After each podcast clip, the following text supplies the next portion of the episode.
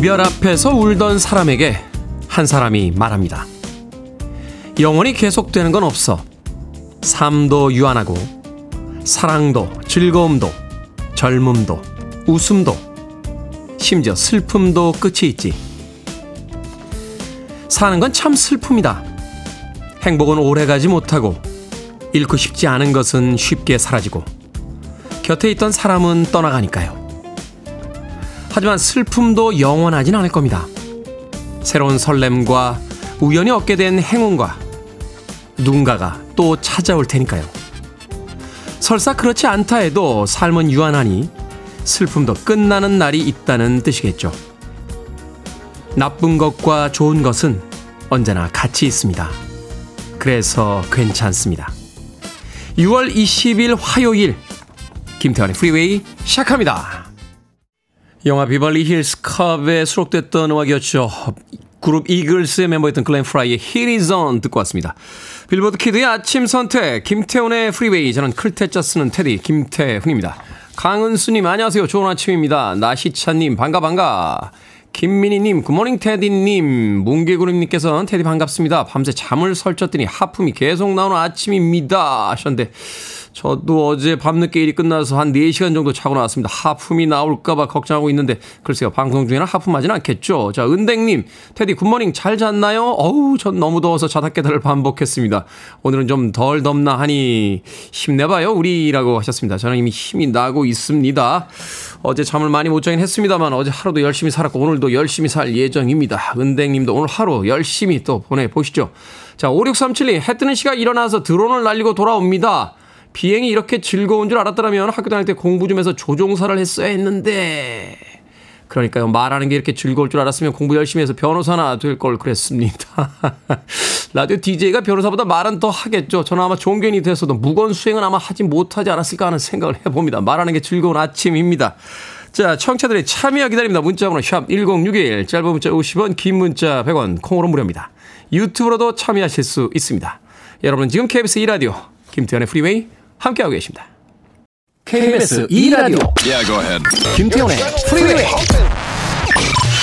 do the same thing I told you that I never would. I told you I changed, even when I knew I never could.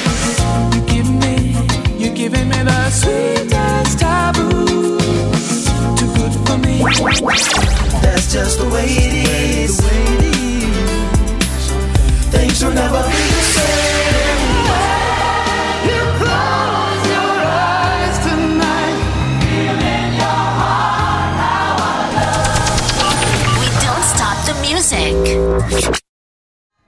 1970년대 디스코 시대의 전설적인 디스코 펑크 아티스트죠. 샤카칸의 Through the Fire 듣고 왔습니다.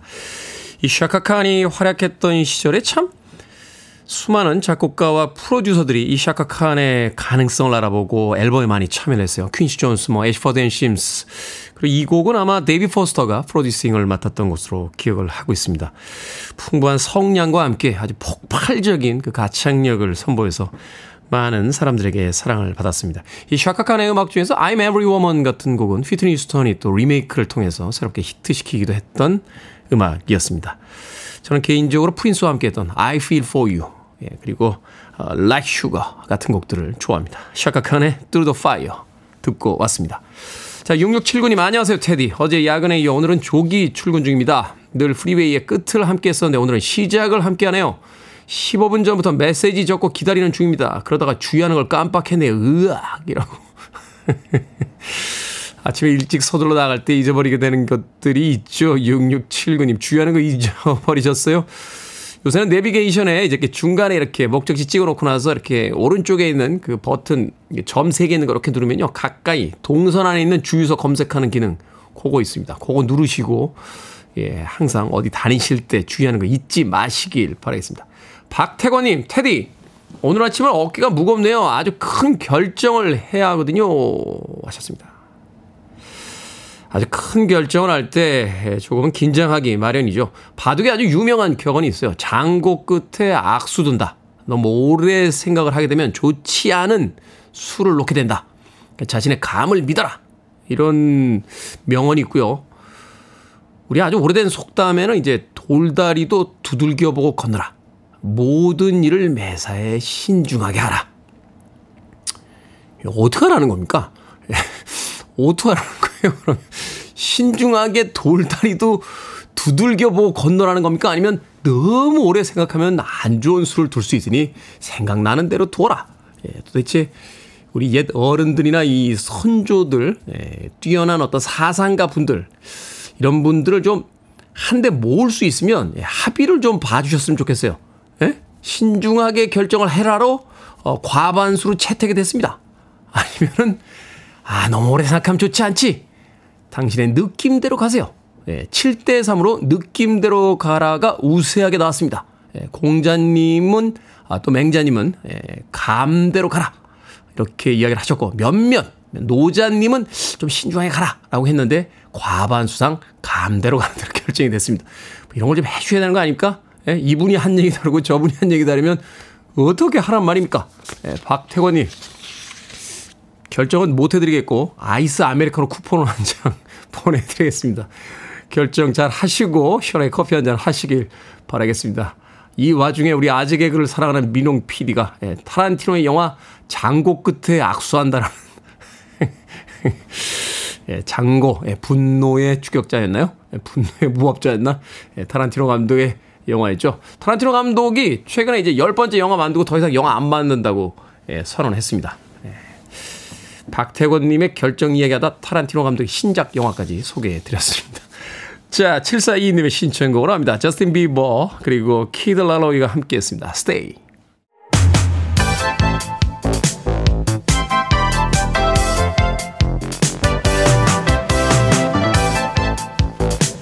시간 뉴스를 깔끔하게 정리해 드립니다. 뉴스 브리핑 캔디 전예현 시사평론가와 함께합니다. 안녕하세요. 안녕하세요. 전예현입니다. 자, 당장 올해 수능에 대한 불확실성이 커졌습니다. 국민의힘과 정부가 수능에서 변별력을 위한 문제 킬러 문항을 배제하겠다라고 발표를 했습니다. 예, 윤석열 대통령의 수능 관련 발언 이후에 여러 가지 해석이 나오고 있죠. 국민의힘과 정부가 어제 당정 협의회를 열고 사교육비 절감을 위한 대책이다라면서 발표한 내용 한번 정리해 보겠습니다. 첫 번째, 대입 수학 능력 시험에서 초고난도 문항 킬러 문항이라고 불리겠죠. 이 킬러 문항을 배제하겠다는 겁니다. 공교육에 담기지 않은 이런 문제 출제가 학생들을 사교육으로 내몰고 있다라는 것이 정부 여당의 설명인데요. 9월 모의고사 출제부터 이런 입장이 반영될 것이란 전망이 나옵니다. 네. 자, 두 번째 내용인데 자사고, 외고, 국제고를 존치하겠다라는 내용이 발표가 됐고요. 또 하나는 학력 진단을 강화해서 소질에 맞는 맞춤 교육을 실시하겠다고 밝혔습니다. 그런데 야당에서는 이 대통령 발언과 정부의 입장이 수험생들에게 혼선을 주고 있다 이런 비판을 하고 있고요. 킬러 문항 때문에 지금 입시 경쟁이 벌어진 것이냐, 본질을 벗어난 거 아니냐 이런 비판도 나오고 있고요. 특히 민주당에서는 수능이 이제 5개월도 안 남았는데 대통령의 발언이 너무 아마추어적인 것이 아니냐 이런 비판의 목소리를 높이고 있습니다. 자, 또 하나 어제 중요한 소식이 있었죠. 한국 교육과정평가원의 이규민 원장이 어제 사임을 표명했습니다. 6월 모의 평가에 대한 책임을 지겠다라는 건데 지금 평가 원장의 임기가 3년입니다. 그래서 이 원장의 임기가 2025년 2월이기 때문에 임기를 많이 남긴 상태에서 이렇게 물러난 건데 예전에도 평가 원장 중에 임기 중에 물러난 사례는 있었습니다. 주로 이제 수능 출제와 관련된 오류 때문에 물러났는데 네. 모의 평가 출제를 이유로 사임하는 건 이번이 처음입니다. 그리고요 교육부의 대입 담당 국장도 지금 교체됐고 이 평가원을 상대로 12년 만에 대대적인 감사가 진행된다라는 소식 전해드린 바 있는데 일각에서는 이 교육부 대입 담당 국장과 평가원장이 지난 정부에서 요직을 지낸 인물이라기 때문에 영향을 미친 것이냐 이런 분석도 나옵니다. 이번에 경질된 대입 담당 국장은요 이훈혜 전 부총리 겸 교육부 장관이 비서실장을 지냈다고 하고 사임을 표명한 이규민 원장은 전 정부 말기에 임명됐다라고 하는데 어쨌든 뭐 정치적 해석은 별도로 두더라도 수능의 사령탑으로 불리는 평가 원장의 중도 사퇴하면서 수능을 얼마 앞두고 수험생과 학부모들의 혼란을 빨리 잠재워야 된다. 정부 여당이 할 수 있을지 또 다른 과제가 될 것으로 보입니다. 수능이 5개월 남았죠? 사실 5개월이 남지 않았습니다. 자, 더불어민주당의 이재명 대표 교섭단체 대표 연설에서 불체포 권리를 포기하겠다라고 밝혔습니다. 예, 이재명 대표 어제 국회 교섭단체 대표 연설을 진행했는데 어제 이제 이 내용이 나오자마자 많은 언론사에서 이것을 속보로 띄웠는데 그 주요한 내용이 뭐냐? 불체포 특권을 포기하겠다라는 겁니다. 쉽게 해서 이제 구속영장, 이제 영장실질심사를 신청을 하면 가서 조사받겠다는 거죠. 그렇습니다. 보통 이제 회기 중에 국회의원에 대해서는 국회에서 체포동의안에 대한 표결을 하잖아요. 그런 거 상관없이 구속영장 청구하면 내가 가서 법원에서 영장실질심사 받겠다라고 밝히는 건데 이재명 대표가 이런 방식으로 검찰 무도함을 밝히겠다라고 하면서 이재명을 다시 포토라인에 세우고 체포동의안으로 민주당의 갈등과 균열을 노리는 것이 아닌가 그렇게 생각한다. 이제 그 빌미를 주지 않겠다라고 주장을 했습니다. 최근에 이제 야당에 대한 공격 중에 하나가 방탄 프레임인데 이것을 깨겠다라는 의도라는 분석이 나오고 있고요. 또 이 체포동의안 문제가 당내의 친명 비명 간의 갈등 요소라는 분석이 나오고 있기 때문에 이런 상황은 정면 돌파하는 것이다라는 관측도 나옵니다. 이 대표가 또 윤석열 정부에 대해서 오포 정권이다. 압구정 정권이라고 목소리를 높였는데 오포 정권이라는 것은 민생, 경제, 정치, 외교, 안전을 포기했다라는 뜻이라고 하고요.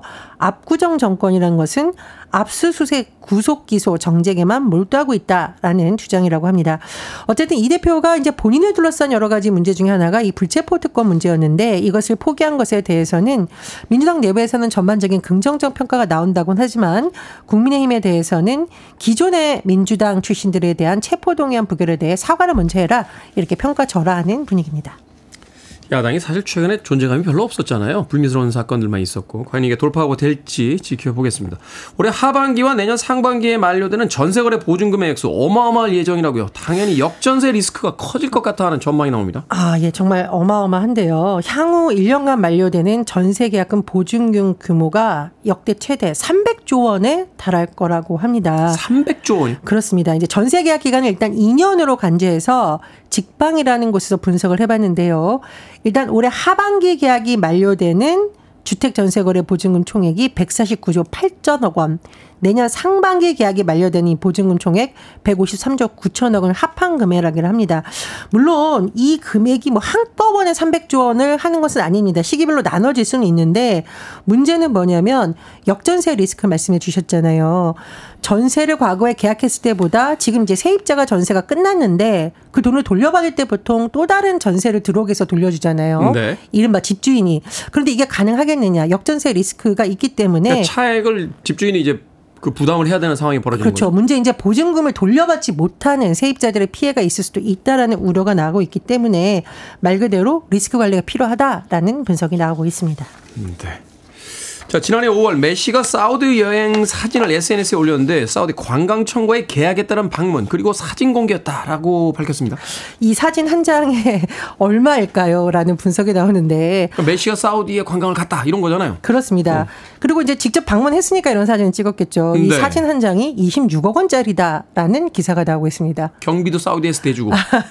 자, 이 26억 원이라는 나오, 이유가 나오는 건 뭐냐면 리오넬 메시가 사우디아라비아를 관광하는 대가로 26억 원을 받는 계약서를 입수했다. 이렇게 뉴욕타임즈가 보도했다고 하는데요. 매년 최소 한 번 이상 사우디에 5일 이상 가족여행을 하는 대가로 200만 달러를 받는 계약을 맺었다고 합니다. 잠깐만요. 그러니까 내 돈 내고 가는 게 아니라 여행을 해주는 조건으로 모든 경비 다 주고. 그렇습니다. 사우디 관광 비용, 5성 호텔 숙박비 사우디아라비아에서 다 전액 지원해 주고요. 메시는 가족뿐만 아니라 친구를 20명까지 데려올 수 있다라고 하고 SNS 계정에 사우디 홍보하는 게시물을 1년에 10회 올리면 200만 달러를 추가로 받는 내용이라고 합니다.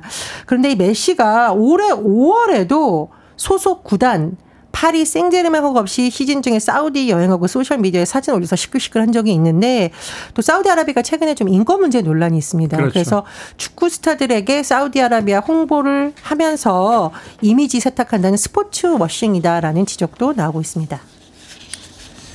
DJ는 초청 안 해주나요? 제가 같은 시간 내에 가장 많이 떠들어 줄 수 있는데. 자, 오늘 시사 엉뚱 퀴즈 어떤 퀴즈입니까? 자, 메시와 사우디 관광청이 맺은 비밀 계약 소식 보도가 나왔다. 저 소식을 전해드렸습니다. 네. 진짜 이 협찬 수준이 어마무시해서 이야, 엄청나군요. 깜짝 놀라게 되는데 오늘의 시사 엉뚱 퀴즈 드립니다.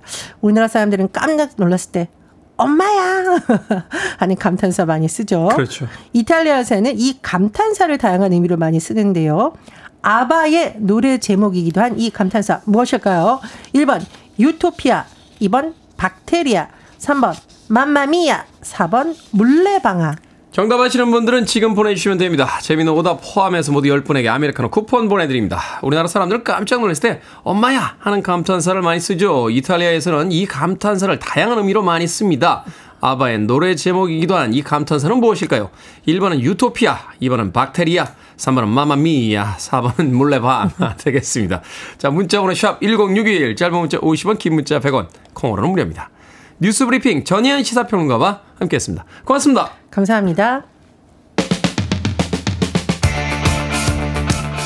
친구들하고 떠들 시간에 축구를 할 걸 그랬나요? 박원성님의 신청곡을 합니다. 블론디, Call Me.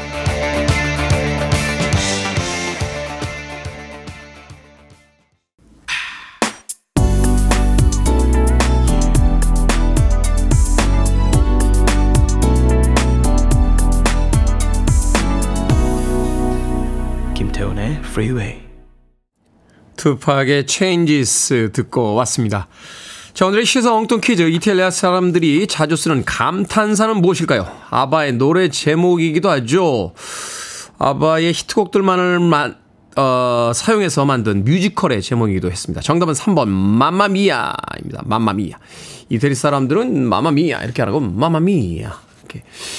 이태리도 사성이 있는지 모르겠습니다만 중국어처럼 예, 독특한 아주 그 발음이 있어요. 마마미야라고.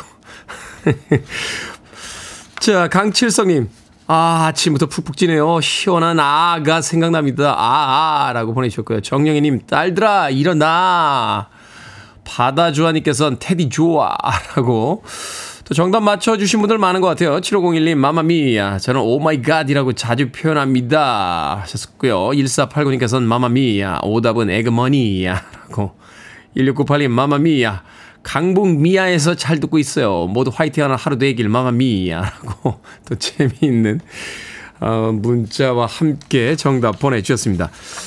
자, 방금 소개해드린 분들 포함해서 모두 10분에게 아메리카노 쿠폰 보내드립니다. 당첨자 명단. 방송이 끝난 후에 김태훈의 프리웨이 홈페이지에서 확인할 수 있습니다.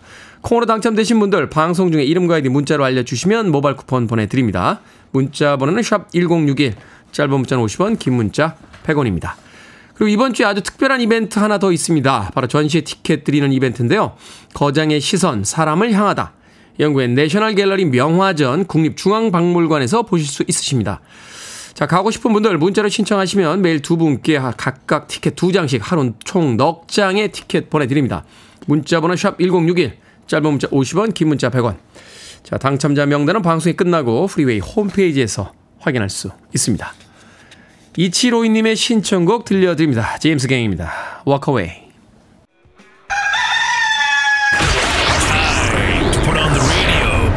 김태훈의 Freeway. Are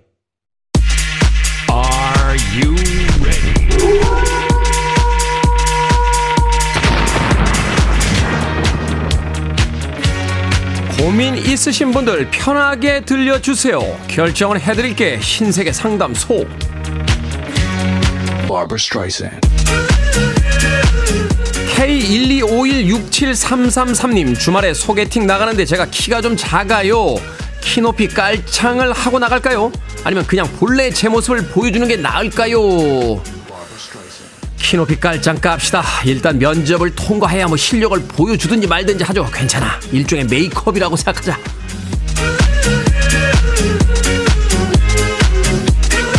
K125294099님 다이어트 시작해서 20일 됐습니다. 하루에 만보 이상 걷는데 1kg 밖에 살이 안 빠졌어요. 성취감이 없습니다. 계속 해야 할까요? 아니면 하지 말까요? 계속 해야죠. 걸었으니까 20일 동안 1kg 빠진 겁니다. 안 걸었으면 5kg 찌셨을걸요?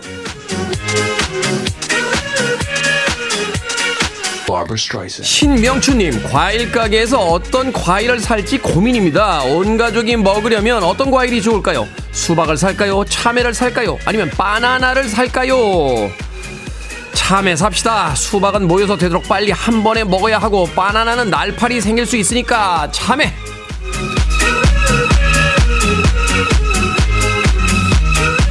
67일 사모님 60대인 우리 부부는요 연애 시절부터 지금도 반말을 합니다 아들이 여친을 소개한다는데 그 아가씨 앞에서 평소대로 반말을 쓸까요? 아니면 교양 있게 높임말을 쓸까요?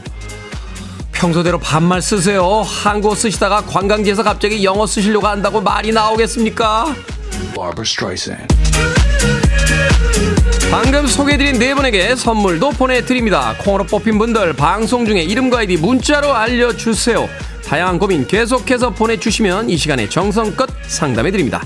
문자번호 샵 1061, 짧은 문자 50원, 긴 문자 100원, 콩으로는 무료입니다.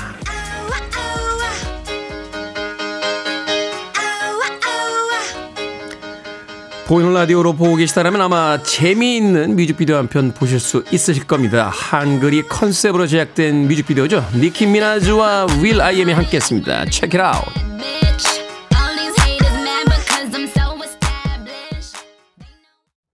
You're listening to one of the best radio stations around. You're listening to 김태훈의 Freeway. 빌보드 키드의 아침 선택 KBS 2라디오 김태현의 프리웨이 함께하고 계십니다. 1부 끝곡은 송윤숙님께서 신청하신 엘비스 프레슬리의 켄터키 레인 듣습니다. 전 잠시 후 2부에서 뵙겠습니다.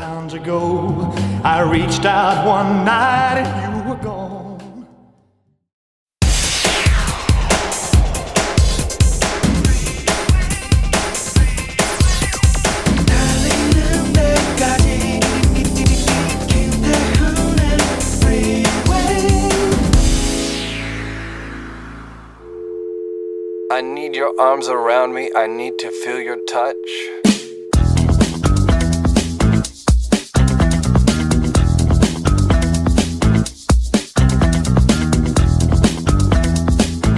힘들다고 말하는 사람에게 그의 힘듦을 저울질하지 말자. 바로 그 저울질 때문에 힘든 거니까. 아끼는 사람이라면 더더욱 그가 느끼는 주관적 수치를 그대로 수용해주면 좋겠다. 나는 독박 육아하는 사람보다 덜 힘든 거라고 누가 눈금을 갖다 댈 수 있나? 그 눈금자는 누가 만든 것인가?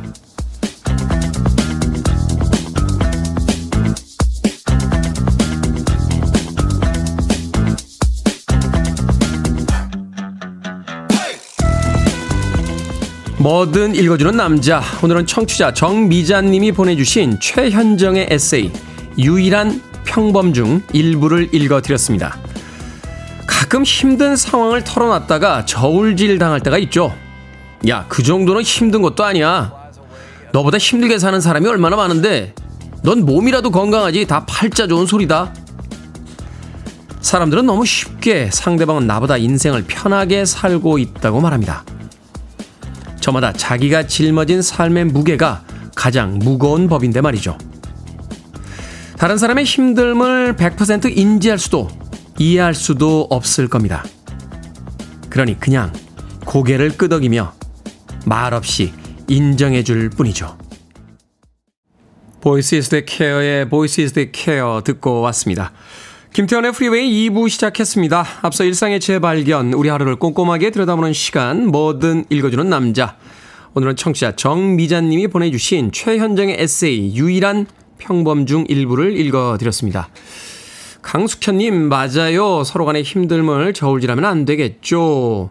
김보배님, 힘이 없는데 어떻게 힘을 내요? 정여울 작가님이 그렇게 이야기하셨습니다. 김시영님, 힘들다고 말하는 사람에게 밥 한 끼 사주자. 아무 말 없이. 박성진님께서는 맞아요. 사람들은 저마다 자신만의 전쟁을 치르는 중이라고 하죠.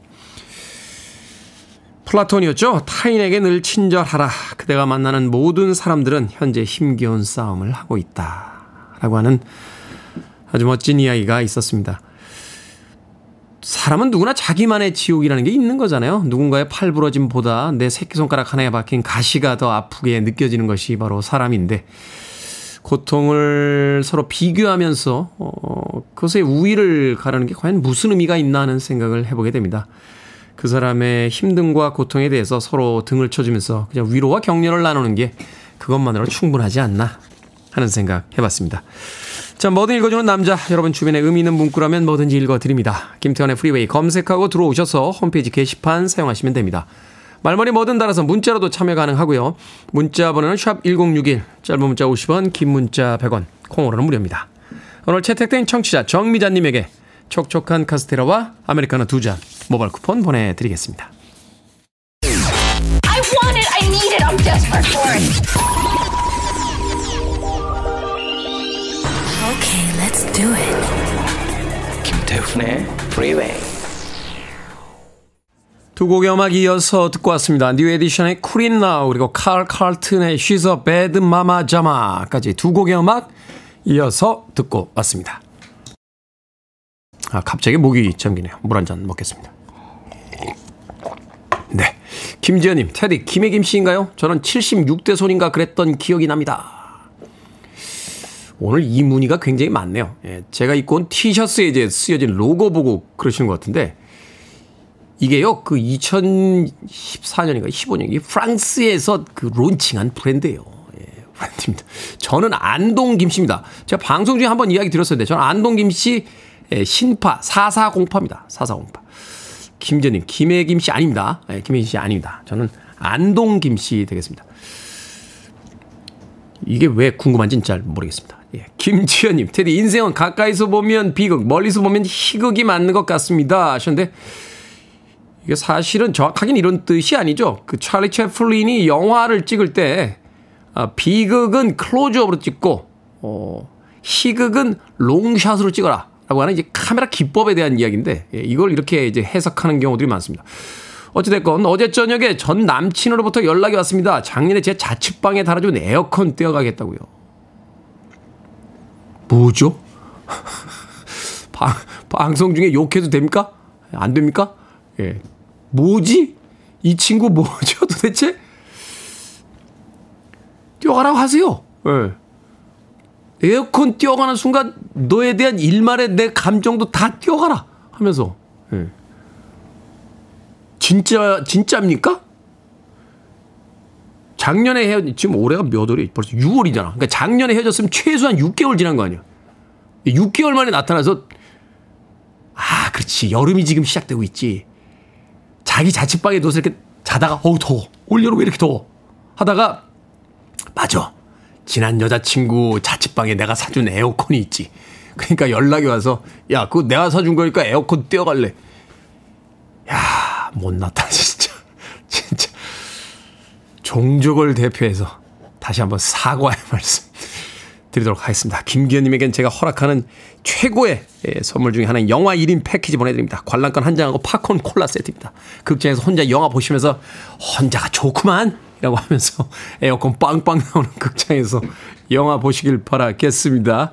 콩으로 오셨으니까 샵 1061로 다시 한번 이름과 아이디 보내주시면 모바일 쿠폰 보내드립니다. 짧은 문자 50원, 긴 문자 100원입니다. 샤데이의 음악 듣습니다. Sweetest Taboo.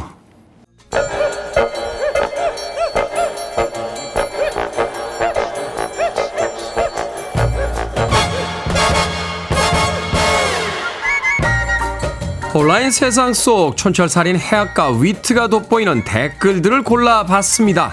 댓글로 본 세상.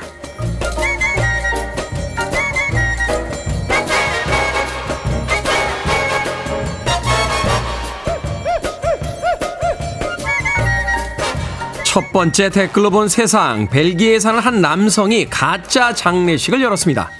사람들이 장례식장에 모여 자신의 죽음을 추모하고 있을 때 헬기를 타고 깜짝 등장했는데요. 관계가 소원해진 친인척들의 반응을 알아보려고 했다는군요. 이 사실을 알고 있던 가까운 가족들도 의기투합해 가짜 부고를 퍼뜨렸다는데요. 여기에 달린 댓글들입니다. 뉴타임님. 죽고 사는 문제로는 장난치는 거 아니에요. 엄마한테 등짝 좀 맞아야 정신을 차릴 텐데. 쓰리님. 양치기 소년이 생각이 나네요. 저러다 진짜 죽었을 때 장난인 줄 알고 아무도 안 오면 어떻게 하죠?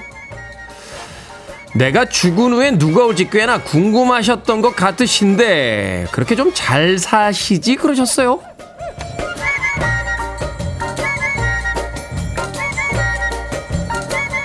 두 번째 댓글로 본 세상 3년간 김밥 일주를 떠나 김밥을 만 줄이나 먹었다는 여성의 화제입니다. 전국 김밥 일주 과정을 SNS에 기록해 11만 명이 넘는 팔로워를 모으기도 했는데요. 최근에는 다녀온 400곳의 김밥집 중 일부를 엄선해 전국 김밥 지도를 그리기도 했다는군요. 여기에 달린 댓글 드립니다. XM님, 터미널에서 먹으면 그 도시의 물가를 알 수 있고요. 지방에서는 동네마다 재료가 달라 먹는 맛이 있습니다. 이거 전국 일주 할만하다니까요. 홍님, 소풍 가는 날 엄마는 아침 일찍부터 김밥 싸고 옆에서 꽁지를 주워 먹던 기억이 납니다. 그때 그 맛을 잊을 수가 없어요. 뭐 저도 전국까지는 아닙니다만 여의도 일대 김밥 지도 정도는 충분히 클 수 있습니다. 여의도에서 김밥 먹은 지가 어 20여 년이니까 아니 하나 차려? 안동 김간에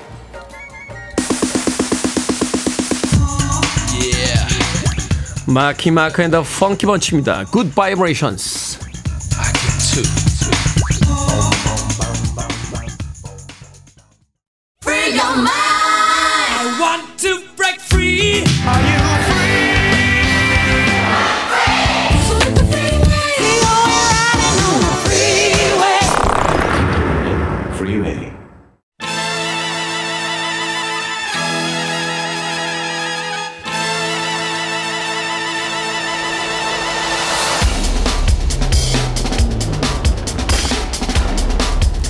경제 이슈 알기 쉽게 풀어드립니다. 언더스탠딩 안승찬 경제 전문 기자와 함께합니다. 이게 뭐니 사무소 안승찬 경제 전문 기자 나오셨습니다. 안녕하세요. 안녕하세요. 자, 국회에서 실손보험 청구 간소화법이 제정 논의가 되고 있습니다. 네. 14년 전에 발의됐던 법안이 이제 진도가 나간다 하는 평들이 있는데 네. 한편으로는 반대 입장도 뜨겁습니다. 오늘은 실손보험 청구 간소화에 대해서 알아보겠습니다. 일단은 궁금한 게 네. 명칭만 들었을 때는 간소화, 청구 간소화 이게 굉장히 좋은 법인데 반대 입장도 있다. 일단은 어떤 법인지부터 좀 알아보죠. 테디도 그 실손 보험 가지고 계십니까? 하나 있습니다. 하나 있어요. 네. 어, 하나만 있으면 됩니다. 네. 다 똑같으니까. 아 그렇습니까? 네. 이게 우리나라 실손 보험 가입자가 4천만 명 가까이 돼요. 그러니까 다른 분들이 보험 그 뭐 필요한가 하던 분들도 네. 야 이거는 들을만해라고 하시더라고요. 성인이라면 거의 웬만하면 다 대부분 가입 다 돼 있다고 보시면 되고 네. 그 정도로 실손 보험 가입자가 진짜 많습니다. 근데 실손 보험이 그러니까 내가 낸 병원비를 보험회사에서 이제 대부분 커버해 주니까 뭐 편리하고 좋아하시는데 이 제일 큰 불만이 뭐냐? 내 병원 갈 때마다 껌껌이 이 보험금을 보험사에다 신청해야 된다는 점이거든요. 이게 신청에 따라서 뭐 3만 원도 나오고 뭐, 뭐 이렇게 나오고 그렇습니다. 그러니까 뭐 어쨌든 내가 쓴 돈만큼 주로 나오니까 신청만 하면 주로 많이 받을 수 있는데 이게 문제가 보험사의 그 진료비 세부 내역서라든가 진단서 이런 서류 꼭 떼어다가 그 내야 되거든요. 음. 근데 깜빡하고 서류 안 떼었다. 네. 그럼 병원에서 다시 안 줘요. 다시 가야만 받을 수 있습니다. 그렇죠. 그러니까 아 그것도 언제 병원 가냐. 16,000원 나오는데 아우 야그 차비 들여서 가고 택시 어쩌고 하느니 택시비 아우, 왔다 갔다 하면. 똑같겠다. 네, 이렇게 되는 거죠. 관두는 경우도 많고 어. 또 지나가서 까먹은 경우도 많고 뭐 이런 경우들이 많거든요. 실제로 한 시민단체에서 조사한 걸 보니까 보험사에 실손보험 청구한 거를 포기한 적이 있느냐 이런 질문에 47.2% 그러니까 거의 절반 가까이가 나 아우 귀찮아서 그냥 포기한 적그 있어. 액수가 적으니까 소액. 예, 예. 왔다 갔다 하기 귀찮으니까. 그렇다고 했을 정도로 이 참 이런 문제들이 많은데 요즘처럼 디지털화된 시대에서 아직도 이거 사람이 일일이 서류 떼다가 그 보험사에 음. 또 신청하고 해야 되느냐. 어차피 그 정보 병원이 다 가지고 있는데 그냥 병원이 보험회사 바로 보내주면 안 되느냐. 그러니까 이게 그걸 뭐 왜 행정을 그렇게 복잡하게 합니까? 우리나라처럼 인터넷이 이렇게 돼 있는데. 전 세계에서 최고 수준으로 돼 있는데 네. 병원이 알아서 내가 진료 받으면 병원이 알아서 보험회사에 청구하면 내가 받으면 얼마나 편리하냐. 어차피 세무 그 신고해야 되잖아요. 그러니까 수익 들어온 거 다 신고하는 거잖아요. 그렇습니다. 그래서 그거를 자동으로 병원에서 자동으로 청구할 수 있도록 하는 시스템을 만들어 보자. 그게 바로 실손보험 청구 관소화법. 요걸 의무화하는 법을 만, 개정하는 이제 만들어 하는 건데 사실은 이 간소화가 우리 사회에 정말 지금 필요해요. 이게 사람 몸매 다이어트뿐만이 아니라 네. 예전에 그 유- 유튜브에 코미디 짤도 있었어요. 예. 아가씨, 간소화하자고 아가씨 내 말 좀 들어봐. 내가 들어갔더니 뭘 깔으래? 그래서 어? 또 깔고 깔고 또 깔고 또 깔고 또 깔았는데 잠깐 나왔더니 다 로그아웃이야. 그래서 다시 들어갔더니 또 깔고 깔고 깔고. 그래서 이게 이제 코미디 소재가 될 만큼 네. 뭐가 그렇게 복잡해요. 맞습니다. 맞습니다. 그래서 이 실손보험 청구 간소화법은 소비자 입장에서는 매우 편리한 법이 될 거고 국민권익위원회에서도 이런 거 좀 도입해라 권고하기도 해서 그래서 14년 전에 이게 처음 발의가 됐어요. 근데 문제는 국회에서 한 번도 제대로 논의된 적이 없습니다. 그 매번 뭐 좀 얘기가 나올 때마다 국회에서 드롭되고 했었는데 이번에 국회에서 처음으로 정무위원회 전체 회의를 어, 통과가 됐거든요. 이게 14년 만에 이 정도 진전된 것도 14년 만의 일이고 물론 아직 법제사법위원회라는 곳을 또 추가로 통과해야 되고 또 국회 본회의 올라가면 의원들이 투표해서 어, 결정해야 되는 과정은 남아 있습니다만 그래도 이번에는 법 통과 가능성이 과거에 비해서는 조금 높아진 거 아니냐 이런 기대감은 조금 있죠.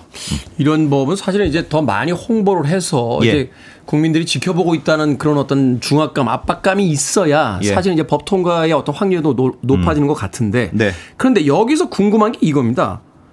왜안 이게 됐냐? 왜 통과가 14년째 안 되는 겁니까? 이게 의료계가 반대하고 있기 때문에 그런데요. 의료계가 반대한다. 의료계의 주장은 이런 거예요. 이게 이 그 환자의 진료 정보라는 게 굉장히 민감한 개인 정보인데 이게 어딘가에서 쌓이고 있게 되면 결국은 그걸 보험사가 악용하게 될 거고 보험사가 지급 거절하는 뭐 이런 식으로 쓰게 될 거다 이런 식으로 주장을 하고 있습니다. 근데 그거는 환자들이 걱정해야지 의료진들이 걱정할 건 아닌 것 요거는 같은데. 배경을 조금 설명을 드려야 될 것 같은데 예를 들면서 내 진료 기록을 병원에서 보험회사로 바로 보낸다고 해봐요. 그러면 그거를 어, 병원이 뭐 이메일이나 팩스 같은 걸로 대신 보내드릴게요. 이렇게 할 수는 없어요. 왜냐하면 말씀드린 대로 그래도 의료 정보는 매우 중요한 민감한 개인 정보잖아요. 네. 중간에 뭐 이상한 곳으로 셀 수도 있고 또 해킹 위험도 있고 그래서 병원에 있는 정보를 잘 통제된 상태에서 보험 어, 보험회사로 보내려면 이 보안 기능이 갖춰진 전용망을 깔아야 합니다. 네. 어, 다른 나라도 대부분 그렇게 돼 있고 그래야 병원에서 이제 개인 어, 진료 정보를 이렇게 딱 입력하면 바로 전용망을 통해서 안전하게 이제 보험회사로 쫙 전달할 수 있는 그런 시스템을 갖춰야 하는데 문제는 우리나라에 그 수많은 병원들이 있는데 그 병원들이 일일이 보험회사하고 어떻게 전용망을 다 까느냐. 그 돈도 많이 들고 물리적으로 쉽지 않은 일이다. 이런 고민이 있단 말이에요. 그래서 이 문제를 어떻게 할까 해결책을 찾다 보니까 생각해 보니까 이미 병원들은 모두 다 전용망을 깔고 있는 거예요. 전용망이 이미 깔려 있다고요? 이미 깔려 있습니다. 그게 왜 그러냐면 우리나라 국민들은 다 그 나라에서 운영한 건강보험에 가입이 돼 있잖아요. 그렇죠. 그럼 내가 병원에서 진료로 받는데 예를 들면 감기로 가벼운 진료를 받았다. 그럼 내가 내는 돈 얼마 안 되잖아요. 그렇죠. 뭐 그 이유는 나오죠. 건강보험에서 내 진료비를 추가로 내주는 게 있기 때문에 그렇잖아요. 네. 근데 생각해 보면 내가 건강보험에 제가 감기 진료 받았으니까 그 좀 주세요라고 신청해 본 적이 없지 않습니까? 그렇죠. 건강보험은 병원하고 이미 전용망이 깔려 있어요. 그래서 마치 실손보험 청구 간소화처럼 내가 안승찬이 어 와서 감기 치료를 받았습니다. 그러니까 내 이름하고 주민등록번호만 알려주면 병원이 알아서 건강보험에 보내줘. 보내줘. 이 사람이 치, 치료 받았습니다. 수가 받아야 되니까. 수가를 받아야 되니까 네. 그럼 보내주세요 하고 이미 전용망으로 대신 청구하도록 돼 있는 구조로 돼 있어요. 그러니까 나는 한 번도 건강보험에 서류를 낸 적이 없죠. 그렇죠. 그- 그러니까 아 이미 사실 병원은 건강보험을 담당하는 이 건강보험 심사평가원이라는 곳하고 이미 전용망을 다 깔아놓으니까 아 그러면 이 망을 이용하면 이미 시스템도 갖춰져 있으니까 실손보험 청구할 때도 병원들이 이미 깔아놓은 망을 통해서 건강보험 심사평가원으로 보내요. 그러면 그 건강보험 심사평가원하고 보험회사들만 망을 연결하면 그렇죠. 그럼 보험회사- 시스템이 쫙 깔리는 거 아니냐? 보험회사들이 어차피 대기업이니까 네. 건강보험 쪽하고 그 저 그 라인만 깔면 되니까. 이제 그 초기 투자 비용만 써서 하면 되니까. 이건 매우 간단한 방법이고 그래서 이렇게 하면 야 이거 완전 문제가 해결된다. 이 아이디어가 나왔는데 의료계가 이거에 대해서 매우 매우 반대하고 있습니다. 그러니까 톡 집어서 반대의 첫 번째 이유가 뭡니까? 반대의 첫 번째 이유는 의료계의 주장은 의료 개인의 정보가 건강보험공단에 모이면 어 그럼 좀 위험하다. 그 이야기 음악 듣고 음악 듣고 하도록 하겠습니다. 린다 론스타트의 음악 듣습니다. 생각해보면 다 쉬울 것 같은데 It's so easy. 노래는 너무 쉽다라고 하고 있는데 쉽지가 않은 것 같습니다. 린다 론스타트의 It's so easy 듣고 왔습니다. 빌보드 키드의 아침 선택, KBS 2라디오, 김태훈의 프리웨이, 이게 머니 사무소, 경제전문 안승찬 기자와 함께 실손보험 청구 간소화법에 대해서 알아보고 있습니다. 자, 의료계가 반대하는 이유 네. 어떤 이유입니까?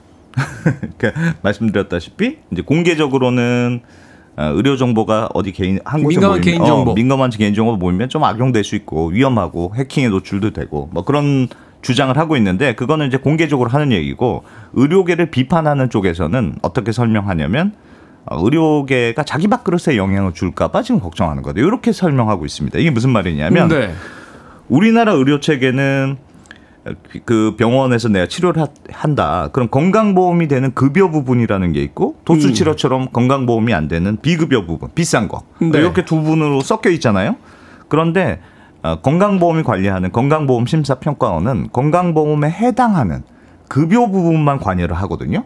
그러니까 도수 치료는 병원이 알아서 뭐 얼마를 받든 뭐 얼마 하든 알아서 하세요. 신경 안 쓰고 음. 병 나라에서 그렇죠. 정한 병원마다 가- 비슷한 치료인데 금액들이 달라요. 예. 네. 비급여는 다르고 비급여. 급여는 똑같죠. 왜냐하면 건강보험에서 수가를 정해서. 주니까 너 이건 얼마입니다. 너 한 번 진료받으면 이건 얼마 드립니다. 정확하게 정, 정해 정해져 있거든요. 그러니까 급여 부분은 매우 관리가 잘, 잘 되는데 비급여 부분은 아예 관리도 안 되고 마땅한 정보도 없습니다. 그래서 건강보험에 해당하는 치료는 어느 병원이든 다 가격이 똑같습니다만 비급여는 가- 병원마다 가격이 천차만별이에요. 네. 예를 들어서 도수 치료 대표적인 비급여 치료인데 어느 병원에 가면 9만 원, 어느 병원에 가면 13만 원. 뭐 가격이 다 달라요. 네, 저희 어머님 그거 받으시는데 병원마다 다 다르다고 하시더라고요. 병원마다 다- 저희 어, 저희 딸이 중학생 딸이 얼마 전에 독감 걸렸는데 요즘 병원에 가면 타미플루 약 처방 받아야 되잖아요. 네. 근데 요즘은 수액으로 받는 타미플루라는 게 새로 나왔어요. 원래는 그거 일주일 동안 하루 세 번씩 알약 꼬박꼬박 약 먹어야 되는데 먹으면 무조건 무조건 끝까지 먹어야 일주일 돼요. 동안 네, 먹어야 네. 되잖아요. 요즘 나오는 수액으로 만든 타미플루는 한 번만 딱 주사로 맞으면 돼요. 편리하잖아요. 엄청 편하네요. 근데 그거는 건강보험이 안 됩니다. 아. 그래서 얼마입니까 물어보니까 10만 원이래요. 근데 그 딸이 아프 빨리 나는 게 중요하니까 뭐그 10만 원 좋습니다. 저도 맞겠네요. 그래서 그거 했단 말이에요. 근데 얼마 있다가 저도 독감에 걸려서 다른 병원에 갔더니 똑같은 약을 아, 저희는 13만 원입니다. 이러는 거예요. 근데 내가 지금 줄 서가지고 진료도 받고 했는데 13만 원이라서 저는 안 맞을랍니다. 할 수 없지 않습니까? 그리고 뭐 저는 딸 딸이 맞은 대로 다시 갈래 이럴 수도 없는 거 아니에요. 그래서 저도 그냥, 그냥 했는데 이런 식으로 비급여 진료는 병원마다 굉장히 가격 차이도 많고 뭐 하여튼 문제가 막 있습니다. 네. 그래서 그런데 의료단체가 걱정하는 건 만약에 건강보험 심사평가원으로 실손보험 청구 간소화가 다 모여서 글로 다 정보가 들어갔다고 하면 건강보험에 해당하는 급여 진료뿐 아니라 이 도수치료 같은 각종 비급여 진료에 대해서도 병원마다 얼마 받는지 어, 얼마나 자주 하는지 이런 정보들을 다 갖고 게- 갖게 되는 거 아니냐. 그러면 그 건강보험 심사평가에서 너희 병원은 왜 이렇게 비싸게 받아? 라고 한다든가. 너희 병원은 왜 쓸데없이 비급여를 이렇게 자꾸 권해? 퍼센테이지가 왜 급여보다 비급여가 이렇게 이렇게 많은 거야? 뭐 이런 될- 식으로 압박과 간섭을 하게 되는 것 아니냐? 이런 걱정들을 하는 거죠. 그러니까 개인 어떤 병원들의 그 진료의 어떤 행태 같은 것들이 오픈될 수 있다. 그렇습니다. 지금은 그게 다 수작업으로 보하니까 정보가 모이질 않고 하나하나 병원마다 물어봐야 알지. 그게 어디 통계도 없고. 그렇죠. 그거를 이게 데이터화하기 쉽지가 않은 거죠. 그렇습니다. 사실은 뭐 이렇게 항목별로 어떤 병원 쭉 그 인덱스에다 놓고 딱 일목요연하게 그럼 볼 수 있게 된다. 네, 그렇습니다. 그래서 워낙 이 문제에 대해서 의료계가 거부감이 강하다 보니까 이번 그 국회에서 논의되는 법 개정안에도 실손보험 청구한 내용은 별도로 저장 못 합니다. 당신이 만약에 중개망을 가지고 있더라도 그래서 노룩패스처럼 그대로 병원에서 받아다가 보험사로 바로 줘야지 어디 쌓아놓거나 하시면 안 됩니다. 이런 내용도 실제로 들어가 있어요. 의료계가 반대하니까. 또 시- 건강보험 아니 심- 그건 내 개인 기록인데 내가 그 내 마음대로 또 안 돼요? 그리고 건강보험 심사평가원은 의료계가 너무 지금 반대를 하고 있기 때문에 그러면 뭐 어디 보험 개발원이 됐든 어디 다른 데가 다른 데로 하든지 중개 기간을 어디로 할지는 지금 정하지 말고 나중에 시행령으로 정하자. 그러니까 지금 의료계의 어떤 속내하고는 또 다르게 표면적으로는 이게 민감한 정보기 때문에 안 된다. 해킹 위험 이걸 하니까 그걸 그럼 보완해 줄게. 이렇게 예. 지금 하면서 네. 그걸 보완하는 조건으로 계속 가볼까? 이렇게 지금 네. 얘기가 되고 있는 얘기가 거죠. 되고 있는데 특히 건강보험 심사평가원은 병원하고 직접적인 이해관계가 있는 곳이기 때문에 여기만은 도저히 안 된다고 지금 반대하고 있는 거고 그래서 일단 요거는 지금 법 개정안에는 어디로 중개기간 할지가 사실 핵심인데 요건 좀 미뤄져 있어요. 살짝 덮어두고 일단 그냥 그래도 일단 가보자. 요거 가지고는 진도가 안 나간다. 보험사들 입장 어떻, 어떻습니까? 보험사는 사실은 실손보험을 청구를 안 해주면 이득이잖아요. 근데 이렇게 되면 이제 거의 다 청구가 되는 상황이니까. 네. 이게 참 아이러니한데 보험사는 매우 찬성하고 있습니다. 어, 보험사 찬성을 한다고요? 예, 이게 참 특이한데 지금 말씀드린 하신 대로 실손보험 청구가 불편하게 돼 있어서 깜빡 잊고 안 하거나 뭐 이런 일들이 많잖아요. 그렇죠. 그럼 보험사 입장에서는 원래는 청구가 들어오면 보험금은 줘야 되는데 청구 안 들어오면 안 줘도 되니까. 그래서 어, 불편하면 할수록 보험사는 사실 낙전 수입이라는 게 생기거든요. 음. 어떤 의원실에서 조사한 거 보니까 최근 3년간 보험회사가 그 실손보험 미청구 금액이 7,400억 원쯤 된다. 엄청나군요. 어, 요돈 그냥 꿀꺽한 거죠. 그래서 어, 사실은 어, 보험 실손보험 청구가 간편해지고 뭐 병원에서 알아서 해주면 청구가 활발해지고 이거는 보험사 입장에서는 손해는 분명합니다. 그럼에도 불구하고 보험사는 왜 이 법에 대해서 지금 찬성하고 있느냐. 겉으로 내세우는 명분은 아 국민들의 편리함을 위해서 우리도 대승적으로 찬성하는 겁니다. 설마. 이렇게 설명하고 있는데 그거는 그냥 이렇게 대외적인 명분이고 속내는 의료계가 걱정하는 거하고 정반대 입장이기 때문에 찬성하는 거예요. 무슨 말이냐면 말씀드렸잖아요. 병원들이 이런저런 비급여 진료를 막 붙여가지고 이제 병원비가 예를 들면 굉장히 많이 나왔다고 해봐요. 결국 이 돈은 사람들이 실손보험을 많이 가지고 있으니까 환자들이 내는 게 아니고 대부분 보험사가 내는 돈이 됩니다. 그렇죠. 그러니까 병원이 도수 치료 같은 걸 많이 하고 환자들한테 많이 권하면 권할수록 보험사의 보험금이 많이 빠져나가는 구조로 돼 있어요. 그렇죠. 그러니까 보험사는 병원의 비급여 진료를 어떻게든 줄이고 싶은 가장 대표적인 집단이 돼 있는 거예요. 현재 구조에서는. 그런데 지금까지는 한 명 한 명 서류로 수작업으로 신청이 들어오니까 이건 무슨 전산화도 잘 안 되고 뭐 이게 비급여 통계도 잘 안 나오고 그랬는데 만약에 전용망이 딱 깔려서 한 번에 전산화할 수 있는 시스템이 딱 만들어지면 그럼 보험사들은 어느 병원이 지금 비급여를 얼마나 받고 있는지 어, 여기는 병 비급여를 얼마나 많이 하고 있는지 이런 정보를 갖고 있을 수 있게 된다 이런 거죠. 그러면 보험을 어떤 설계할 때 좀 더 디테일한 어떤 정보를 줄 수도 있고, 줄 수도 있고. 또 보험료를 많이 청구해가 할 수밖에 없는 사람들에게는 보험료를 인상시키는 어떤 여러 가지 어떤 정보도 또 갖게 되고 그렇고 병원을 대해서도 이거는 너무 불- 이상한 비급여를 너무 많이 합니다. 그러니까 예를 들면 교통사고에서 왜 그 보험금 과청구됐을 때 조사 나가는 것처럼 예, 그런 겁니다. 또 수술 안 해도 되는 건데 비급여를 또 과잉 진료로 한다든가 이런 문제를 보험회사도 집어내고 싶은 거예요. 보험회사 입장에서 양쪽에다 저울질을 해봤더니 그렇습니다. 청구가 안 되던 보험금이 청구되는 것보다는 음. 그러한 어떤 정보를 통해서 조정하는 게 더 경제적이다라고 판단이 쓴 거군요. 일단 정보는 확보해야 된다고 생각하는 거예요. 그러니까 지금 이- 입법안에는 이 문제가 예민하기 때문에 보험사들끼리도 너희들 정보 교환하면 안 돼. 또 실손보험 청구 관련된 정보는 다른 목적으로 쓰면 안 돼. 이런 제한들이 법안에 다 들어가 있어요. 그래서 지금 당장에 만약에 이게 통과되더라도 보험회사가 어떻게 할 수 있는 건 없겠습니다만 한번 물꼬가. 트이면 어쨌든 방향을 돌릴 수 없게 되는 거고 그러면 음, 보험회사가 체계적으로 정보를 갖고 있으니까 요걸 가지고 이런저런 병원의 압박 수단으로 쓸 수 있지 않겠느냐 요걸 이제 결국은 의료계는 좀 걱정하는 게 아닌가 싶습니다. 음, 결국은 머니 문제군요. 네, 그렇죠. 어쨌든 요거는 국민들 입장에서 매우 편리하니까 잘 됐으면 좋겠어요. 그래도. 이 법안은 좀 지켜봐야 될 것 같습니다. 예. 이게 머니 사무소 가시화되고 있는 실손보험 청구 간소화법에 대해서 언더스탠딩 안승찬 경제 전문기자와 이야기 나눠봤습니다. 고맙습니다. 고맙습니다.